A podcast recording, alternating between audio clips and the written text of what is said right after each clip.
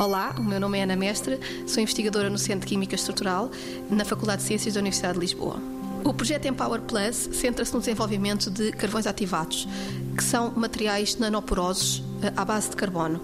Estes materiais são produzidos a partir de biomassa. Em Portugal existem muitas biomassas disponíveis e, em particular, este projeto centra-se na utilização da casca de pinhão, porque num projeto anterior, um projeto europeu, nós identificámos esta biomassa como a mais promissora, em particular para uma aplicação tão nobre quanto é aquela que é o tratamento de água para consumo humano. Estes, estes, materiais que são produzidos a partir da casca do pinhão têm como objetivo, neste projeto Empower Plus, remover compostos farmacêuticos da água. Porquê?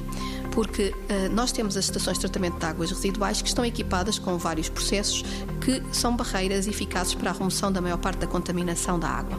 Contudo, há alguns compostos que têm uma natureza recalcitrante, ou seja, conseguem resistir aos tratamentos convencionais que estão atualmente implementados.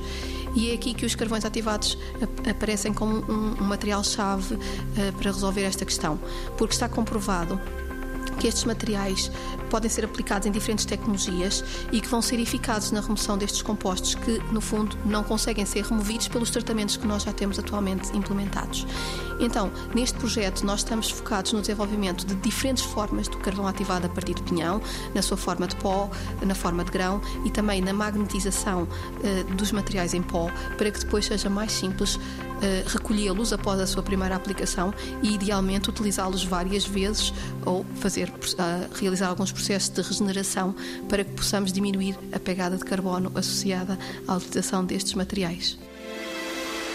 90 Segundos de Ciência é uma produção conjunta Antena 1, ITQB e FCSH da Universidade Nova de Lisboa, com o apoio da Nova Artis.